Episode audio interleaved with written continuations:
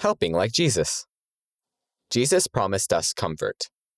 Jesus knew his disciples would need comfort after he died, so he taught them about the Holy Ghost. He promised that the Holy Ghost would comfort them and be with them always.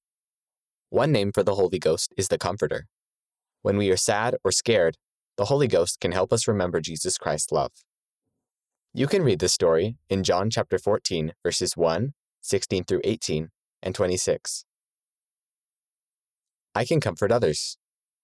Who is someone who needs comfort? Say a prayer and make a plan to help them. Do your plan. My mom, dad, and I gave blankets to a children's hospital.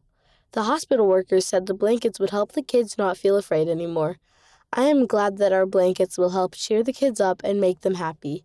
It made me feel happy too. Brooklyn D., age 9, Texas, USA. Cut out this card to remind you to keep helping like Jesus. How are you trying to help others like Jesus did? Write and tell us. Read by Ocean Patello and Miles McClellan.